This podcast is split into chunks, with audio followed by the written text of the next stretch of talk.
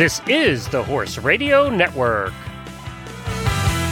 This is episode 116 of Horsemanship Radio, brought to you by Omega Fields, the world's best omega 3 supplements for horses. Horsemanship Radio is a part of the family of the Horse Radio Network, and today we are in rare air with two Olympic gold medalists, with Monty joining in with Will Simpson.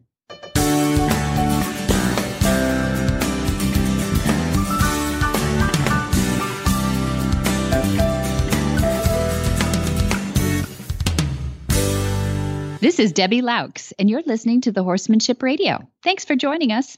Horsemanship Radio airs on the 1st and the 15th of the month. And of course, I have my producer, Coach Jen, with me today. Hi, Jen. Greetings, Debbie. How are you? I'm good. I'm good. I'm really getting looking looking forward now to seeing you pretty soon i think very shortly um i just was was recording a show the other day uh, as they were talking about having announced the WEG team for eventing. 78 days as the day oh, we record this. countdown. How fun. How fun. Days until Are you are you looking forward to games. it? Oh, absolutely. Absolutely. It's going to be so different. Um I'm looking forward to it and a little trepidation too because uh, the first WEG I attended was in Lexington, Kentucky in 2010. Mm-hmm. We lived in Lexington and we were doing the right. 2010 WEG podcast. So, of course, mm-hmm. we lived all the build up just like we are this time, but we lived mm-hmm. it at a very personal level. We lived in Lexington, a couple miles away from the horse park. So we got really? all the inside stuff and all that kind of thing. Oh, yeah. But when it finally happened, it went off pretty darn well. But it was the, I have never been to an Olympics.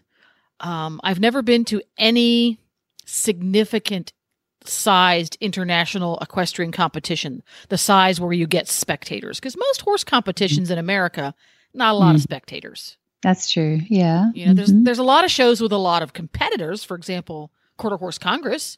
That mm-hmm. thing, it's a month long horse show, and there are thousands of competitors, mm-hmm. but not a lot of spectators. You get a couple, you know, a 500 or a thousand or 1500.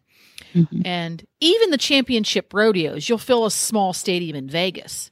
Mm-hmm. But the World Equestrian Games in Lexington, Kentucky, there'd be 30 to 50,000 people yeah, on amazing. the grounds. And it was just an electric atmosphere. Yeah. So I'm really looking forward to this. I want to see if it, it that happens again because yeah. it was just goosebumps for 16 days.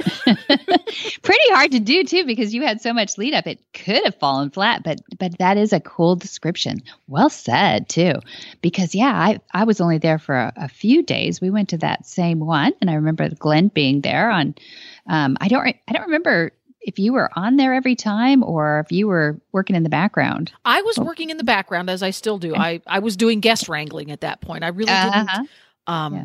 do much with the Horse Radio Network at that point yet because I was still work, working um, elsewhere in retail. And we yes. were doing, oh, that's right. I remember we were doing the shows at that downtown location. Yep. We weren't mm-hmm. at the park. That's right. Um, and I was helping out, and Brian was our producer at that time. You probably met Brian there. Probably. And uh, yeah, that that was really the first time I met you in person. I think was at WEG, wasn't it? Could have been. It could have been, Jen. I can't remember, but I remember you there. I just don't remember if that was our first time or not. But it was. It was really exciting, and the downtown was kind of cool too. They had a it was sort of an industrial type building, I, I guess. I can't remember, and they had footing in there, and Dad set up a demonstration inside there, which mm-hmm. was not the easiest, but it was kind of cool.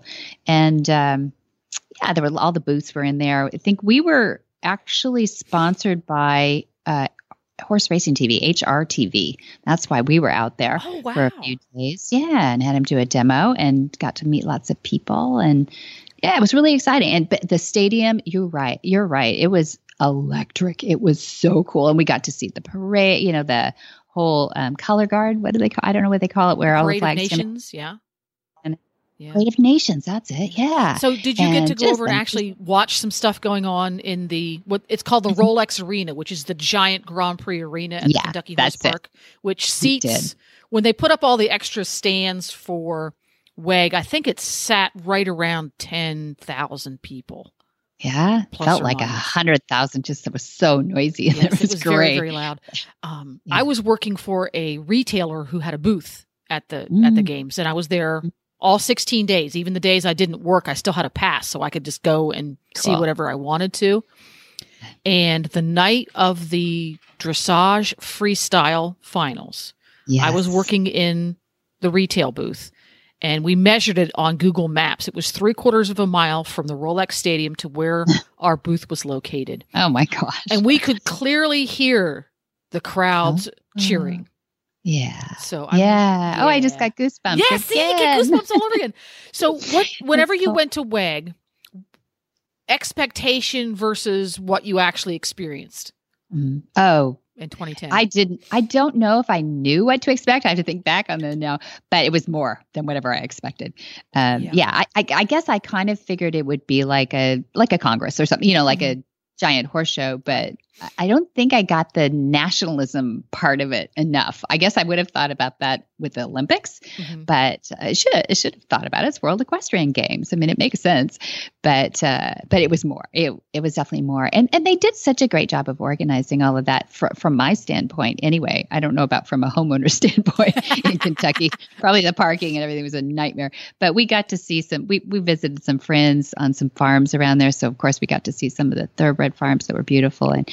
What a great location and everything. I hoped for Tryon that they get, uh, you know, they have their own special place there and style and Yeah. I look forward to meeting the Bellissimos, who I know have been a big part of that, and they're um, they're supporting the Brook, uh, which we Dad is an ambassador for, and we we do help support as well, and uh, with our time, and uh, so they're they're nice enough to be bringing us out there to do some demonstrations for oh, them. That's right, because they they're like every WEG, whether the WEG is here in the United States or elsewhere.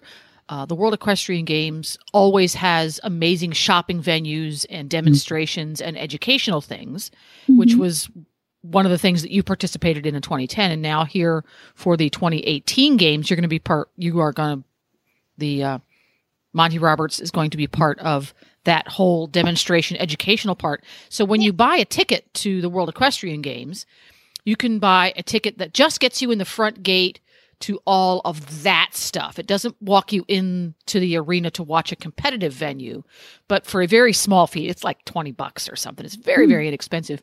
You can see all that stuff. And it's going to be interesting to see how this one plays out. We're still 78 days out as we record. So it's not all nailed down. All the stuff gets nailed down at the last second. Um, Mhm. What they had at the 2010 games, it was it was easily an entire day's worth of stuff to do. Yeah, yeah. even if you didn't right. watch a You're right. competitive venue. Mhm. So Mhm. you know, for folks the out there- yeah. So if you haven't gotten a ticket shopping. yet, Mhm. check into it, and if you are a good networker, you can find a place to stay. There you go. But it does take a little bit of networking, eh? It, take, it takes networking. It takes a little bit of money, but more importantly, it takes a lot of networking. Um, there are so many people who have rented houses through either through Airbnb or through personal contacts or through the official uh, WEG 2018 channels, which can be found over on Tryon. I think it's Tryon WEG 2018 or something like that. Um, They have official channels, but they rented a big chunk because that's what you can get. And a lot of folks, if you if you do some networking, you can sublet. It's like you know, can I rent um, a piece of your floor for a couple of days? And we did that for for WEG in 2010. We had people sleeping on our couch and people on our carpet, people Yeah. we hadn't ever met before, but we knew through the Horse Radio Network that we met Ah. online and they were listeners and we had gotten to know them. It's like, oh, well, I'm going to come for these two days. Can I sleep on your floor? Sure, come sleep on my floor. So uh, that part of it, I think, was also really cool because it was a very, very special occasion. People saved up their entire vacation budgets to do these things for a Oh, lot of goodness. people. So that was really cool. And I'm really looking forward to that whole experience of Yeah. meeting and watching and talking to people who are doing this because it's so important.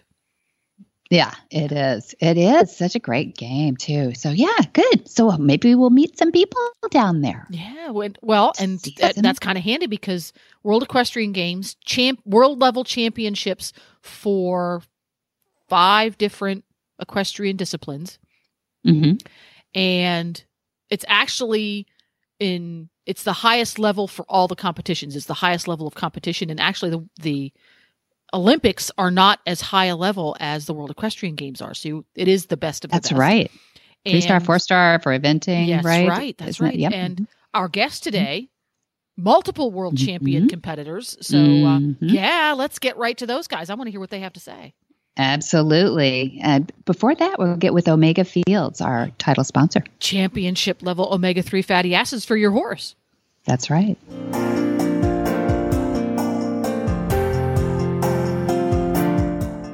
Your horse is your partner in sport, in leisure, and just in life. To keep him at his peak performance and optimal health, a solid nutritional foundation is key. Ideally, horses are able to graze fresh, growing grasses, which most closely mimic their natural diet. But that may not always be possible, and we may need to supply some of those missing ingredients in today's diets and provide more functional foods. One component of a horse's diet that is often underfed are omega 3 fatty acids. While more prevalent in fresh forages, harvested forages are lower in omega 3 fatty acids due to their more advanced maturity. Obviously, grasses and legumes have to grow to a sufficient height in order to be harvested, while foraging patterns of horses show great preference for shorter, less mature plants. That's why modern horsemen and horsewomen trust Omega Horseshine to provide a powerful, bountiful source of omega 3 fatty acids for their equine partners. Look for Omega Horseshine from Omega Fields at your local tack and feed supplier, or you can find them online at omegafields.com.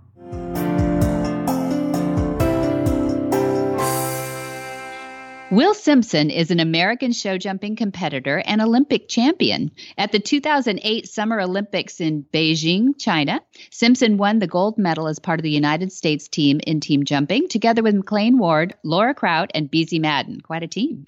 A native of Peoria, Illinois, Simpson was one of six kids, and his mother shuttled them around to activities growing up. His sister was taking riding lessons, and Will's mom decided to let him sign up as well good thing.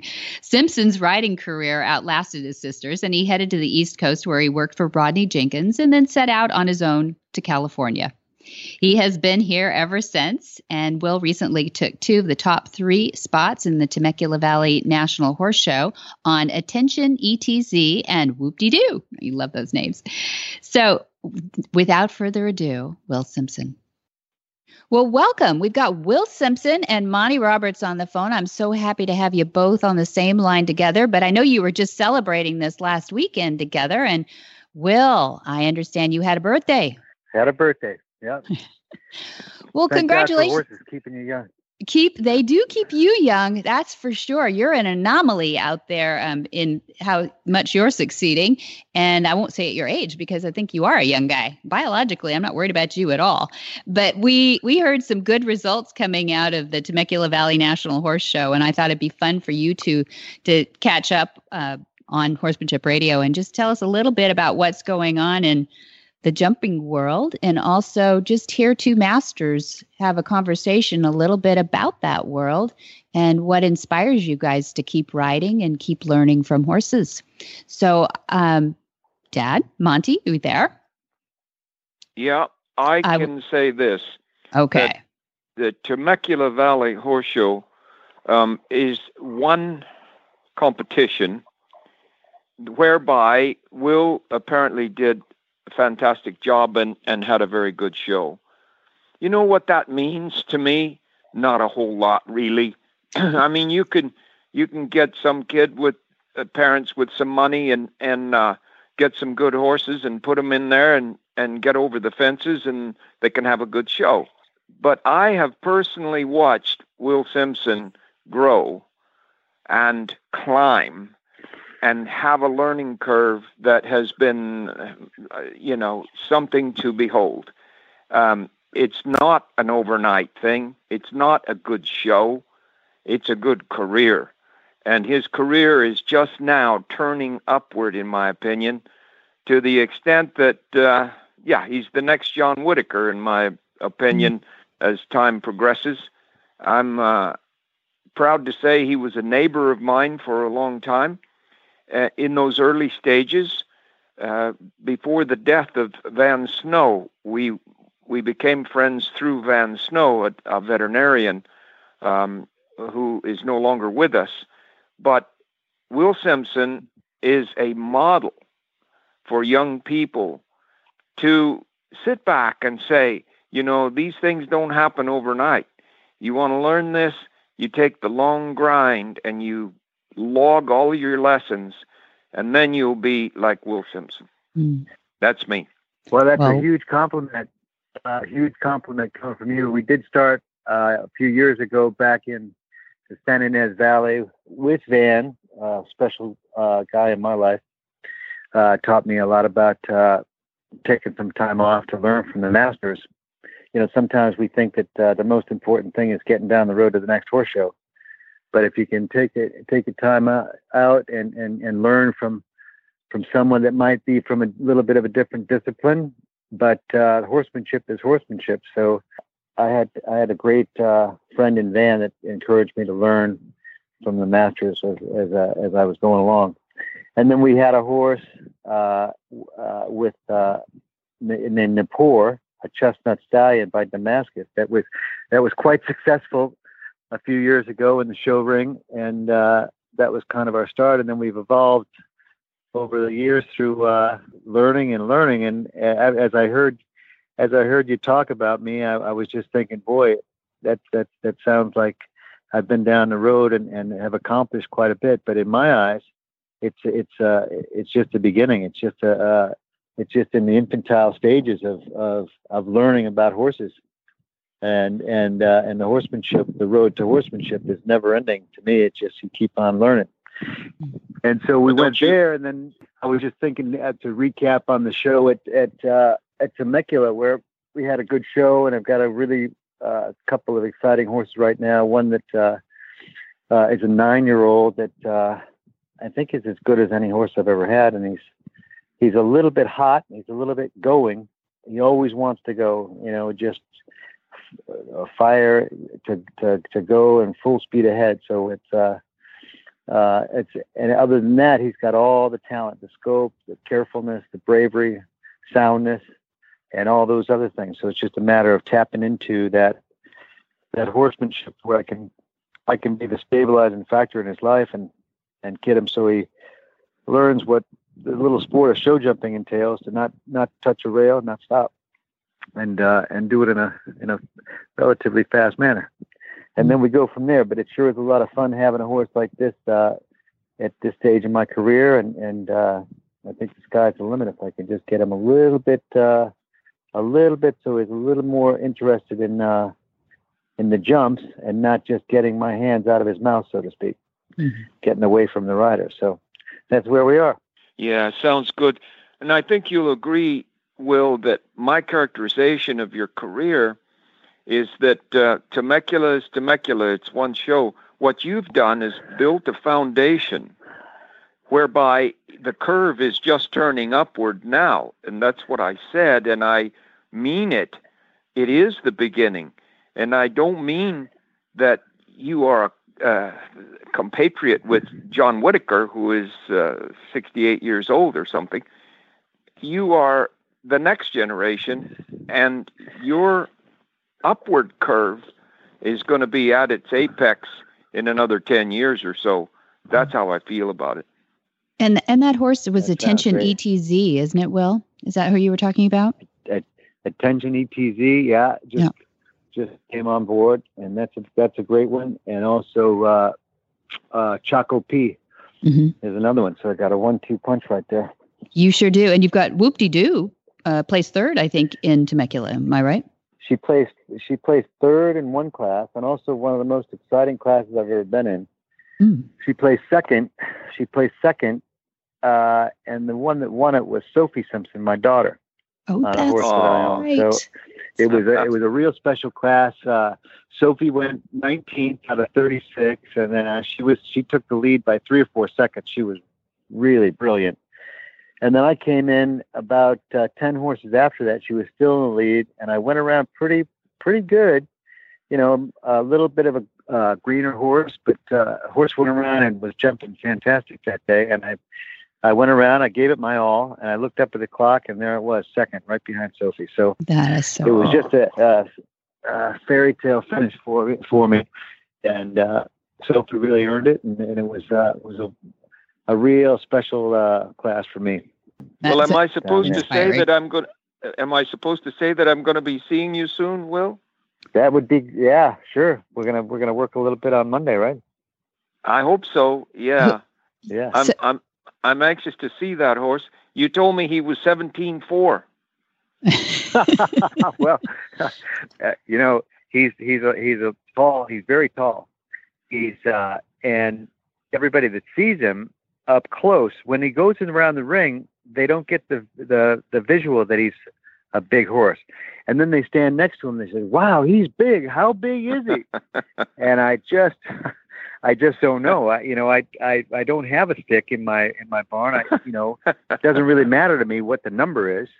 No, uh, you know, he is what he is, and and uh, but uh, but so I just came up with the 17 fourth thing just to kind of just to kind of have some fun um, with it. But uh, one day we will measure him. But he's he's a tall horse. But what I like about him, you don't you, you don't lose any agility for just because he's tall. And I think that that tall, long legs will help him as a jumper. You know, we got to Well, get when over you- big jumps. So when you come up on Monday, you know I've got a stick in my barn. I'm not sure it's ever been out to seventeen four, so it may not even have numbers there. I don't know. yeah. Well, we could always figure something out. Yeah, but uh, you know, discipline or not, like you said, horses are horses, and uh, the birth of these horses comes in. They come into this world with the same behavioral patterns of Equus that are now 50 million years old. And whether we want them to jump or we want them to do a dressage routine or run and slide and work a cow, uh, the behavioral patterns are there for us to train. And basically, every horse born is looking for a safe place to be, and they need to be a partner with a human and not an adversary with a human. Yeah, that's uh, that's a little bit uh, you know what I what I try to do when when we're training on a daily basis and try to get the horse comfortable in its own skin in our world, which is a different world. I mean, what we're putting them on airplanes, we're putting them in you know trailers, taking them different places all the time and different different stadiums. They have to walk in and the crowd goes wild. They have to they have to live in our world now these days. And so anything we can do to make them more, a little more comfortable with that, so that we can get a better performance out of them and have them uh, more relaxed. That, that's a little bit mostly what we train. Very very little do I train how to jump because basically if I haven't started out with a horse that's naturally good at jumping, I'm I'm I'm kind of barking up the wrong tree. Yeah. So we find a horse that can jump, and then we train it how to be comfortable in this in this environment that we have. Yeah. That's basically what And- my day, mo- most of my day is. And it is asking a lot of them. I know you'll agree um, that they give us so much, and they they try so hard for us if they're the right kind. And uh, Will, I I just ask you, what do you think of this dramatic movement in show jumping to the stopwatch? Um, it's a different thing from when I rode a few with Don Dodge and Barbara Worth way back in the 70s and 60s. Um, but 70s and 60s, I wrote in the 50s and late 40s for uh, Don Dodge and Barbara Worth. And there was no stopwatch anytime, anywhere. It was all ticks and, and downs and stops, ticks, downs, and stops that uh, determined the winner. And um, your industry has moved dramatically to a time frame. What do you what do you what is your reaction to that?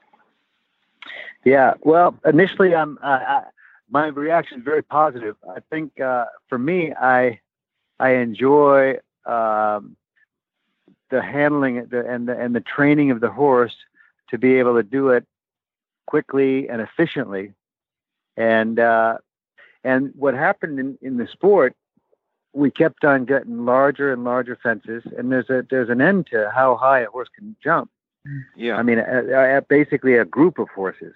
We had to tell. We, there, there's once in a while there's an individual athlete that can jump a little higher than the others, but the group of horses can only jump so high, and the coursers, uh, to me, have gotten with, and also with the invention of the safety cup in the back, the safety cup uh, at 30 pounds of pressure releases, so you, you don't have horses that are hitting their belly on the jump and then riding into the ground and maybe falling over.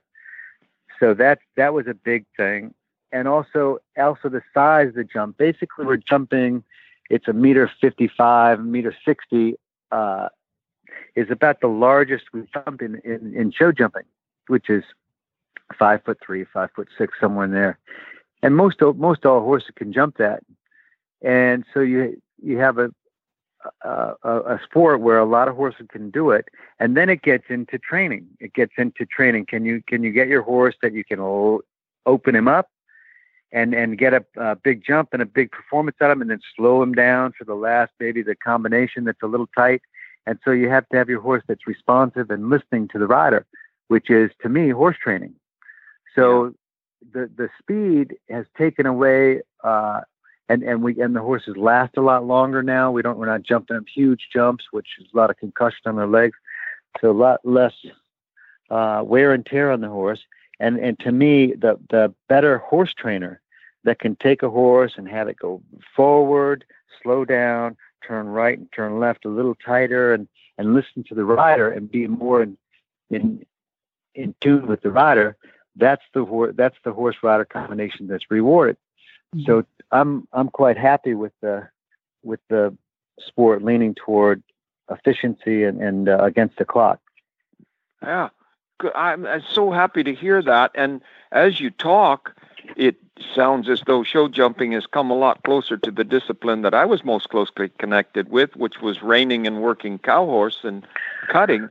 And you have to cut those corners, and you have to get it done. And the cow doesn't uh, just go slow so our horses have to move fast. The spinning and the you know the speed of it all uh, was far more than the show jumping was until recently, and now I see show jumpers that would make good reiners. it's just incredible how how quickly they turn and get to the next fence. Well, that's that's one of the most exciting things for me about the the whole horse horsemanship world. That there's so many things that overlap you know, years ago we, we just used basic uh, a classical dressage for our flat work for jumping, and that's great. There's nothing wrong. I'm not that that is fantastic. We need uh, a lot of dressage, but then you get into maybe you watch a barrel racer, and what's faster, a, a dressage horse or a barrel racer as far as turning? so if we can yeah. if we can tap into the dressage and uh, and and it's the same thing that's happened in every walk of life people don't just train the same way in the gym. We we gotten into where we know that there's the best way to train is with muscle confusion and and cross training. Mm-hmm. So the yeah. same thing with the horse. So if we can get into doing all these fun things with a horse, roll back on the fence or all kinds of teaching a horse how to turn, you know, a lot of people uh, in the hunter jumper industry, they see a, a a western horse, a reining horse spin, and they say, "Oh my God, look at that!" That's uh, that's only only quarter horses can do that. Yeah, but they yeah. haven't seen they haven't seen the uh, the the steps that go into teaching a horse how to use its body that way, which are basically yeah. all done in, in my opinion, slow motion.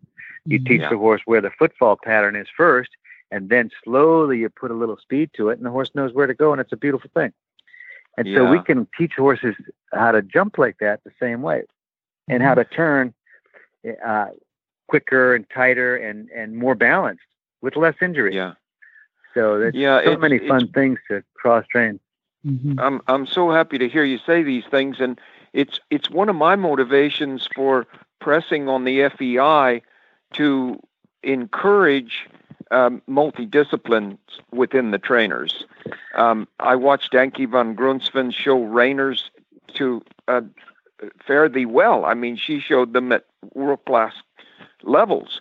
And uh, now we, I'm seeing quite a few of these kids from dressage that are getting on reiners. Charlotte Bredahl, for one, um, she's uh, been working with reiners. And I, I'm in the reining and cutting horse thing. That's where my mind goes. But barrel racing is not unlike that. They have to go fast and they have to turn fast. Um, so the multidiscipline thing to me for the FEI would be so much uh, broader base in the in the foundation of horsemanship that um, some some of these show jumpers could try a few of these things and uh, maybe increase their knowledge of training horses. That is to say, like you and I are talking, training is training is training, no matter what you're doing. And if we can learn all of the nuances of equus, uh, we'll just be better for them. Well, I'm curious. Yeah. What what do you like to ride when you're not riding jumpers? What do you what do you do for fun on a horse? Uh, well, I mean, uh, a lot of people, a lot of people would say that on my day, on my daily work, that I'm, uh, they can't tell whether I'm trying to train a a, a jumper or a reining horse. Aha. There you go. a lot of Uh-huh. a lot of turns, a lot of turns, and a lot of. Uh, I I ride probably fifty percent of the time with split reins, Mhm. uh, which is a rare thing in the hunter jumper industry. But I just find that there's so many things you can do with uh, with the uh, with the rein, with a split rein that you can't with a normal rein for Mhm. flat work and everything. So, uh, uh, do that, and and uh, I've been known to I've been known to turn a cow into the fence a little bit here and there Okay. for fun, for fun. I for thought you did. and, and uh, it's amazing, amazing feeling uh, feeling horses, you know, that uh, that have cow in them that uh, that can do that sport and that that that know about that sport and can handle that sport and learn that sport and uh, and and I learned things about how to teach my horses how to know the rules of show jumping. Don't don't touch the fence. Go down to it and and uh, and jump it relaxed and and uh, be able to turn and go to the next one Mhm. and not knock anything down. And so if, if you can teach horses what their job is, you got a much better chance. Every once in a while, a little human error, but if you've done your job uh, and taught your horse what the rules are, sometimes they can overcome that for us. Mm-hmm. Yeah. So I I know you've come out to flag us up a time or two uh, recently too, but uh, you have a little fun on the racetrack. Is that something you like to share? Well, yeah. It, um, a lot of times when we have, you know, we're doing horses uh, for jumpers, we do we do flat work, and it's round and round in circles, and it's lengthening the trots, shortening, and and uh, some halts here and there, and we're always pretty pretty much in a, in a show ring condition, uh, and so you get you get the horse. Sometimes they get a little built up energy, and they're thinking, "Boy, I wish I could wish I could run." I wish I could run, and then the rider say, "No, you can't," and then it's Mhm. well, I wish I, I want to go. You know, you can't. So we're always holding them back. So the old horse gets to where he always wants to go, and so then you take him out onto a racetrack setting, and you say, "Okay, let's just let you go a little bit." And the horse says, "I want to go more," and then you say, "Okay," and you put the leg to him, you go more, and then pretty soon, after about a half a lap, half a lap, the horses kind of said, "Well, wait a minute, whose idea was this?" I'd like to work? slow it down. I'd like to slow it down a little bit, and so you can get you can get a, a little bit of uh, a little bit of that always wanting to go feeling out of the out of the horse by saying, "Yeah, go ahead, go ahead and go." And so it's a little almost like reverse psychology on them there, Yeah, that's right. But and but it lets feel him be a horse, horse. go at full speed. Yeah. Yeah, hmm You know, one of the things that amazed me about our last Triple Crown with this Justify horse is that Mike Smith, the jockey, said when he was standing in the gate, well, and he was number one, so he was the first one in the gate, while they loaded the rest of the horses, he said, I got to thinking this horse is too relaxed. He's just standing here like he's just going to stay. When the gates open, he might not even go. Hmm. And he said, about that time, the gates flew open, and bam, he was on the lead. And it's the relaxed horse that can really operate as an athlete. Mm. It's not the horse that's trying to dance around on his toes that necessarily gets the job done. hmm So uh, I was proud of that because uh, I have uh, globally worked to try to get people to break slowly, and the horse will learn to break fast, easy enough. But get him relaxed, and then he can break fast because all four are on the ground and ready to go.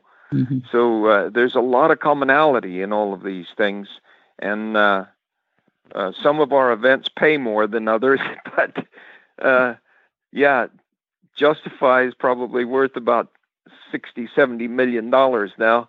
But we we think the world of our horses that are worth considerably less than that. It's just a matter of trying to get them the, to be the best in the world. hmm Well, I, I appreciate you both. sure. I, I you know, I think I, what I'm hearing is a commonality of of trying to help the horse understand his job uh, and what we're trying to impart, and and us also turning around and understanding him better, learning from him uh, to be inspired to ride, and and um, I, I love that in both of you. I just want your listeners to know Will and I are going to get together on Monday. Here we are sitting on Thursday, and we're going to get together on Monday. And um, both of us are willing to share our findings with the horsemanship world. So stay tuned because we may come up with something. And I've got something to show Will when he's here that he'll get a kick out of uh, about coming together with animals uh, in a partnership. It'll be fun. I love it. Look forward to it. Good. All right. You're going to have fun, Will. I promise. I, I know what yeah. it is that he's big mysterious about, and you're going to love it. All right. Well, thank you both for being on Horsemanship Radio and sharing so much about your love with horses. And congratulations, both of you, what you've been doing, and uh, especially timely, Will. Yeah. Thank Will, you very much. My pleasure. Hi, Carole Herder here, president of Cavallo, home of the world's most trusted and popular hoof boots. You know, one of the most interesting parts of what I do is the many horsey stories I get to hear. Most of them are really uplifting. Some are stories of challenges, and a few are downright sad. Recently, a wonderful woman took the time to approach us at a show to share a story about her horse who went down in quicksand. It started out as a really scary story.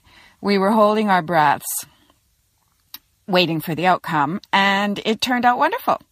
They winched the horse out relatively unscathed, albeit, you know, a little traumatized, and everyone standing around were super amazed that he still had his Cavallo hoof boots on. Scary story with a good ending. Another testament to Cavallo. If you don't have a pair for your horse, it's time. Cavallos are easy to put on, easy to take off when you want to take them off, and they stay on. They stay on in all terrain. Cavallo, the world's most trusted hoof boots. Tad Coffin and his family live on their farm outside Charlottesville, Virginia. Tad grew up on New York's Long Island and started riding at age 10 in the Pony Club, fox hunting, and competing in equitation, junior hunters, and jumpers too. His interest in combined training developed in high school, and he was selected for training at the USET in 1973. Riding the mare Bally-Cor, Tad won individual and team gold medals at the Pan American Games in Mexico in 1975 and repeated his success at the Montreal Olympic Games the following year. Turning professional, Tad developed his business teaching and training, and as a coach, his Area 1 Young Riders team won three consecutive individual and team gold medals. A quest for improved saddle performance led him to an extraordinary period of research and development for Tad in the early 1990s. Well, welcome, Tad Coffin. I'm so excited and honored to have you on today. Are you calling us from outside uh, Charlottesville, Virginia today? Yes, I am. And it's a beautiful day here in Virginia, central Virginia. Lovely. It's a beautiful part of the world. We're so fortunate to have you. Uh, cut a little piece of your day out today and um, introduce you to our our listeners of Horsemanship Radio, who um, there's a lot of us that are more mature than some of the kids riding horses today. And we remember the evolution of your career really well and um, are just excited to talk about how somebody's been able to keep horses in their life, their whole life, at a very high level. And, and really, you've been changing the horse world in your own way all these years. And we wanted to catch up with you. Well, I appreciate that. It's been uh, it's been a privilege to be involved in with this magnificent creature for all of these years. And like your father, I've I've tried to spend a lot of my time understanding what horses need and require, and that's led me um, in in all of the different directions I've gone in over the past forty years. So uh, you you came up in a pretty diverse amount of dis- disciplines. I see that you were involved in pony club and fox hunting, and then equitation, hunter, jumper. Do you think that was an important part of your learning uh, to be an equestrian? I think it was critical. Mm-hmm. I think that it's one of the things that too many riders are missing out on today. And I think that when you have a, a broad spectrum of of disciplines in your background, it helps you to understand the universality of many of the characteristics of both the ridden horse and the horse's psyche. And I hmm. think that um, when when when we develop one one discipline and from the beginning zero in on that, I think we miss out on a lot of very important developmental understanding that comes from being exposed to a, a, a more diverse background. Mm-hmm. Yeah, that makes sense. You're you really had a meteoric career, though, um, from high school to your some of your greatest achievements uh, within you know those five ten short years. Do you think that um, that that was because you had done all that groundwork, or do you think that that you you got really lucky with some really great horse flesh under you, or how did that go?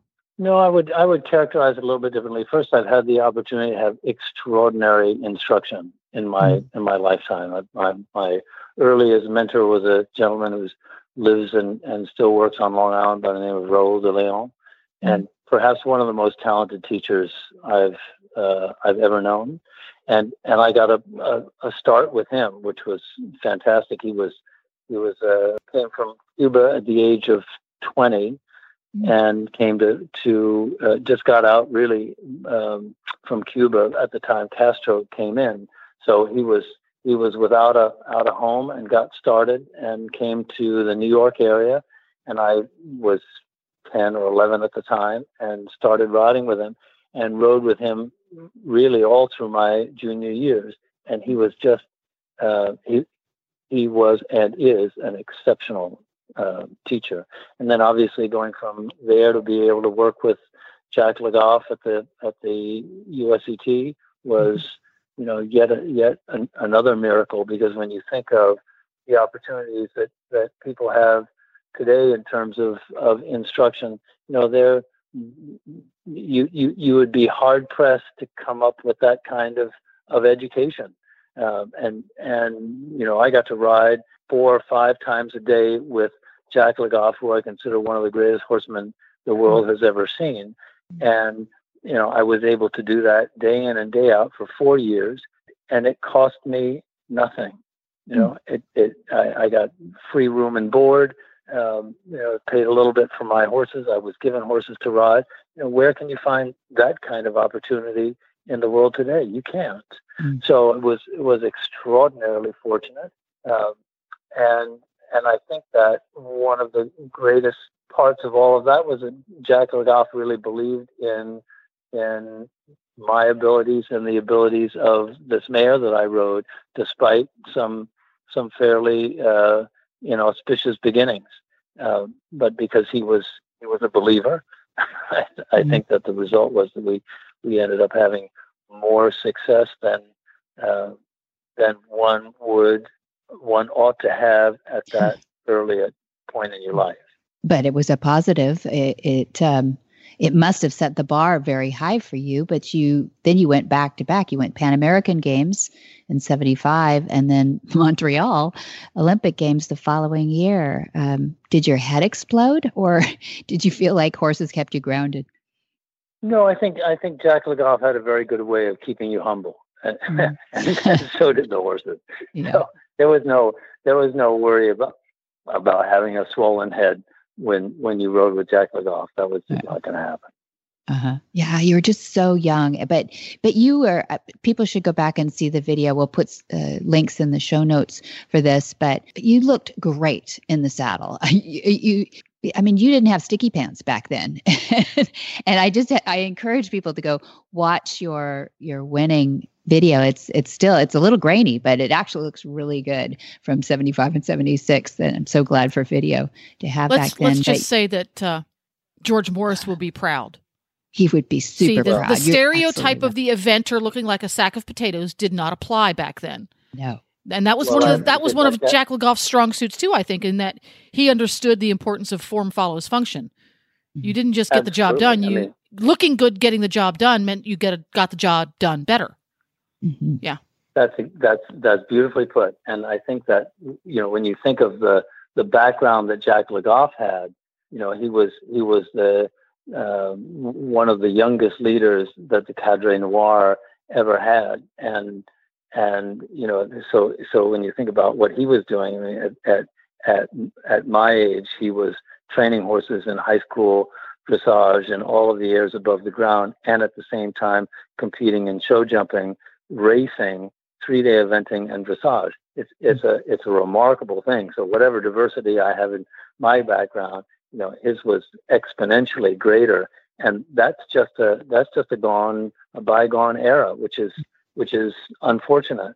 Uh, but with that came a real understanding of again of the the, the horse the, the horse's physiology the universality of yes. of so many characteristics of of horsemanship and um, course, physiology across disciplines mm-hmm. and that's been a gift that i feel i've been given which now it's it, it's been my responsibility to do something with that so you know that's why right after the olympic games instead of continuing a, a competitive career for much longer, it was really my, um, I was really compelled to do my part to give back to the sport in whatever way I could. Mm-hmm. And you sure have, and, and are continuing to. Uh, as we mentioned in your introduction, that you developed your your business teaching and training, but you also began to develop, or you had a quest for an improved saddle, an improved saddle performance, and that has led to some really breakthrough research. And uh, as I was telling Jen earlier, I was geeking out on your on your results that you're getting from uh, the manufacturing process that you have in these saddles. So I would I'd love for you to tell us a little bit about what you've uh, with some of the breakthrough ideas, what you're still learning, and where you're taking that. Well, I think that the um, my involvement with saddles, just taking it back a, a ways, started right after the Olympic Games when mm-hmm. I was asked to endorse a saddle for a company called Miller's uh, Miller, Miller Harness Company, which was you know the sort of the Dover saddlery or the um, mm-hmm. uh, SmartPak of the of, of the day. And very early on, I got a chance to be in a saddle manufacturing operation in England and to see how saddles were made. And up until that point, I knew no more about saddles than than anybody else did. And it was a little bit of an eye-opening experience because I, um, you know, where you, when you go to places where saddles are made, they're often very industrial in nature. There aren't horses around, and you know, you think of this piece of equipment as being so important to the horse, and then when you're involved with sort of the manufacturing side, you realize how unhorse centric it yeah. can be. Right. And there's a lot of there's a lot of language associated with you know the saddle being this and that for the horse, but when in in reality it, it wasn't. So that was that was the beginning of a of a of an eye opening process. And one of the things that I recognized early on in my in my teaching and training um, is that oftentimes we're asking a horse to carry himself or move in a particular way, and you know the, the, the, the riders riders and horses seem to have a great deal of struggle associated with accomplishing that, and and at some point you you recognize that that the the saddle is actually getting in the way. It's discoloring the whole relationship between horse and rider, mm. and that there needs to be something there needs to be something better. And because I've had some some background in the in the industry, and I have a little historical sense of what saddles have have or how they've evolved or not evolved, it's it's clear to me that you know in a in an era where sports equipment of all kinds was being revolutionized and mm-hmm. you know new materials and new designs and new everything were being brought into tennis rackets golf clubs right. skis you name it you know the the saddle was actually totally left behind and not only that but one would think with all of the billions of dollars that we're that we are spending worldwide in the in, in the horse industry there has never been to my knowledge a serious study of the saddle as a piece of equipment. Hmm. You know, where you would take you would take a rider and you take a group of horses and you take some engineers and some scientists and you lock them all up behind a chain link fence and say, "Don't come out of here until you've come up with something better." And if it takes, you know, a year, five years, ten years, whatever it is, you know, we're going to we're going to move this piece of equipment forward. Well, you know, you, you can you can verify this for me, but I have no knowledge of any equestrian organization of any kind anywhere in the world that has ever supported such a such a study, mm. which is a pretty interesting thing. So we're riding. You know, I've got some uh, some equipment that goes back a little over 150 years, and you can see how the insides of a saddle have not only not really evolved, but how the insides of the saddles have, in many ways, from the horse's standpoint, devolved, mm-hmm. and and they have been replaced with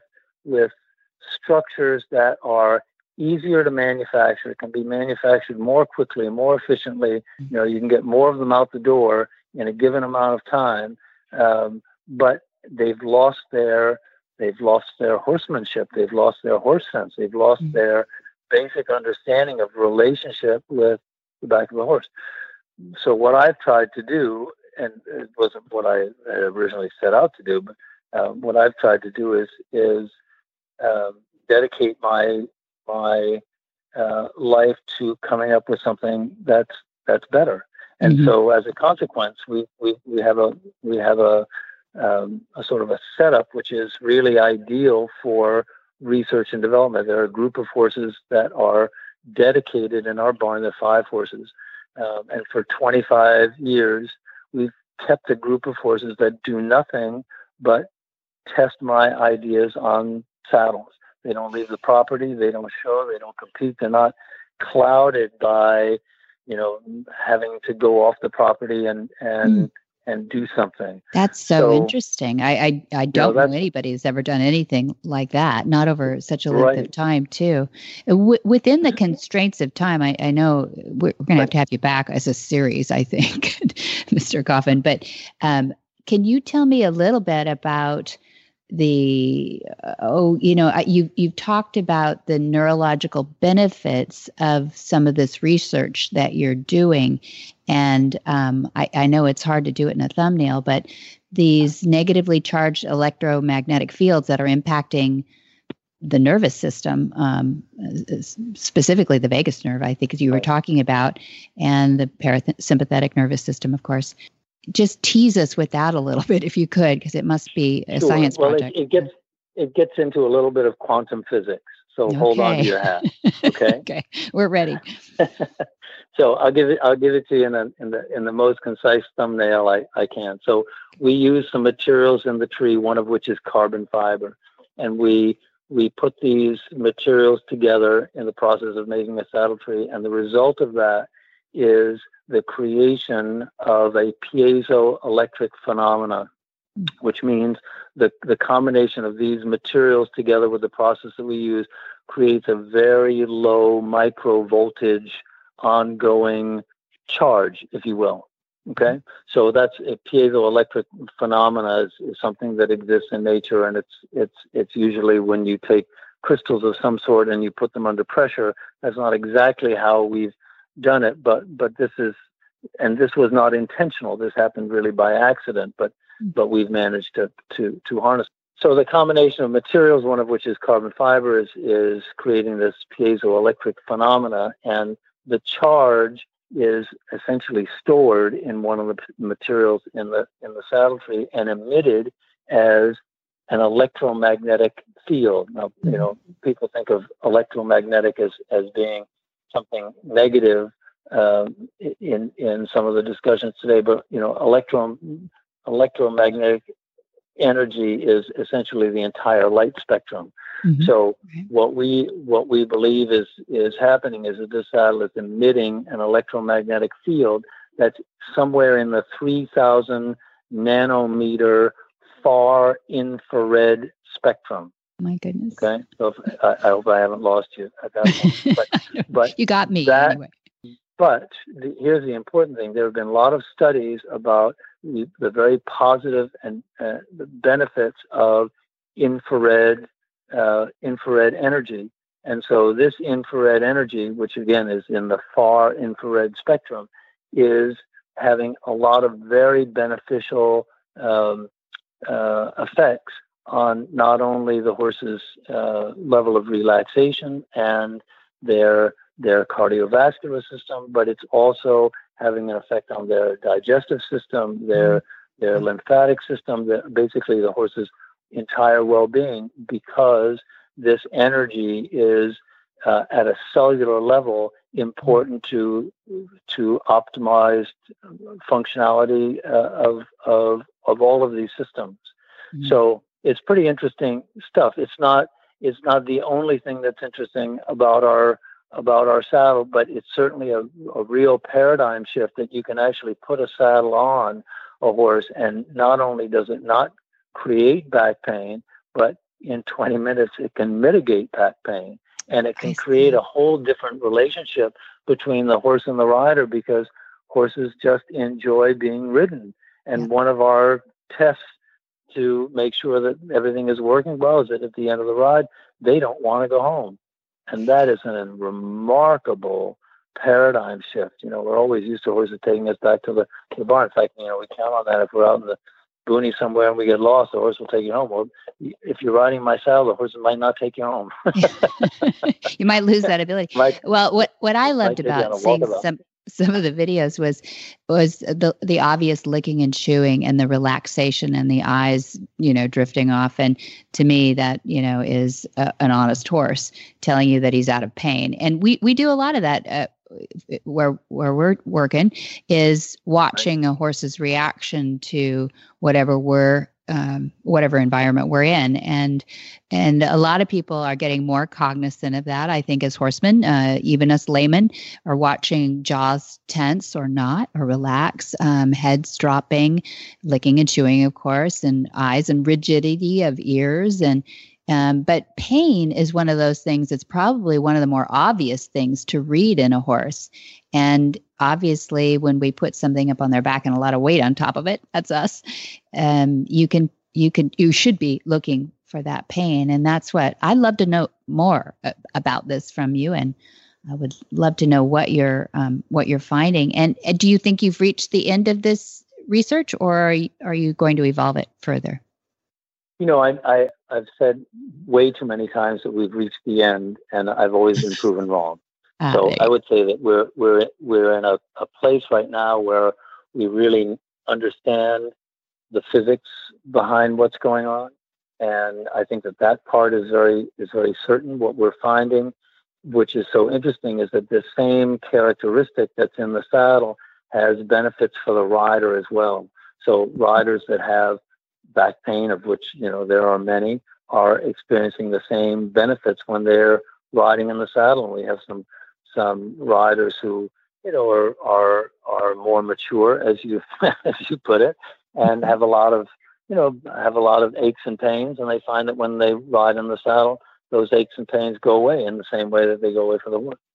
So that that's oh, particularly that's interesting. That's particularly too. interesting, and there mm-hmm. there may well be you know in the same way that in, in, the same way that your father has worked on, you know, the language of horse and the language of humans is not that far apart. You know, we we operate on many of the same uh, principles, and I think that the science behind this discovery is is seems to be having a, a crossover effect with with humans as well as horses. So mm. that, that we're particularly excited about. Nicely said. Yeah, I agree. Um, the horse industry is one of the toughest ones to change that paradigm shift in, no matter if it's uh, behavioral training issues or if it's equipment. We just have such a long tradition. Um, other industries, you and I have talked about flying, you know, other industries are so new to our world. The internet is so new. We don't have those um, traditional muscle memory of, of tradition to to worry about. You know, people just flow with new ideas like crazy. This one is a harder, you know, the, the horse industry is a harder one to change minds on. But I believe you're changing some minds out there, and I would love to have you back to learn more. Well, I'd love to. I'd love to talk about it more uh, because it's really it's uh, it's fascinating. It's fascinating stuff, and to think that you know, think of this piece of equipment that we've used for so many years can actually be completely switched around so that so that it's it's accruing so many positive benefits to horses is really an exciting exciting beginning. Yeah, that is that is. Well, thank you so much. It's it's so exciting to have an Olympian, uh, you know, a gold medalist in anything on my show. But it is wonderful to share you with so many horsemen out there who just want their horse to be comfortable and happy, uh, and to, to uh, have a relationship with us that is a positive. Well, thank you. Uh, Thanks, Tim. It was, it was a pleasure, and we'll hopefully do it again. Thank you. We will. Whisper language of the herd. Listen, you don't have to say a word. It's time for Jamie Jennings to fetch an email from Monty Roberts' inbox and share a morsel of Monty's wisdom in a little segment we like to call Ask Monty. Leave this world a better place than mine. The magic in Dear Monty, I recently acquired a six year old Mustang mare. I was told she trailered well, but she walked right up to the trailer and stopped. She didn't act scared, but when we tried again, she went right up, stopped, and sat with her rump right on the ground. We chuckled about it, and then after a few seconds, she snorted, got up, and walked right in. She does this every time. While this doesn't hurt her, it would be nice if she would walk in without sitting first. Any suggestions would be helpful. I do not know much about her past. She is a rescue. Monty's answer. It sounds as though you could have a very funny act on your hands. She is obviously quite stressed about the prospect of loading and traveling. This could be the result of negative experiences in her past. To assist her, you will need to repeatedly to create situations that will be comfortable so as to reduce the stress level by reinforcing in her mind the belief that trailers and travel can be safe and comfortable. Apparently, your mare has figured out how to control the situation. I would school your mare to respect the dually training halter. Once this is accomplished, she will choose to load without sitting down. The dually halter is designed to allow the horse to train itself to come up off the halter willingly when a request is made. There is a specific set of procedures that must be accomplished before the horse is likely to act in a cooperative manner. My Equus Online University and DVDs describing procedures are extremely helpful, but there is no substitute for practice in becoming proficient with any piece of equipment with which you attend to train a horse. I often say that the dually halter is no better than the hands that hold it, and the way to get the hands better is to have them practice its use. I recommend strongly that every horse, horse person work with easy cooperative horses before progressing to those more difficult. As one becomes better with the easy horses, each procedure will tend to educate both you and your muscles to make the right moves in order to achieve the desired result. For more of these insights into good horsemanship, go to www.montyroberts.com and click on the orange banner that says Get Free Horse Tips. Hi, I'm Monty Roberts, and I'm dedicated to training horses without pain. You can learn to do it too on my Equus Online University. Western, English, the beginner, or the advanced rider. It doesn't matter. You can connect with other students online too on our forum, and there's a new lesson every week. It's a lifetime of learning for you on my Equus Online University at montyroberts.com. What in the wide, wide world of sports is going on here?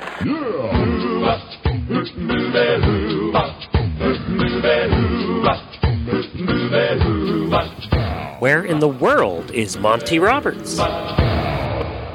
Monty is looking forward to meeting some new friends, two legged and four legged. In July 23 through August 3, we have our Gentling Wild Horses courses. That's two weeks at Flag is Up Farms in California.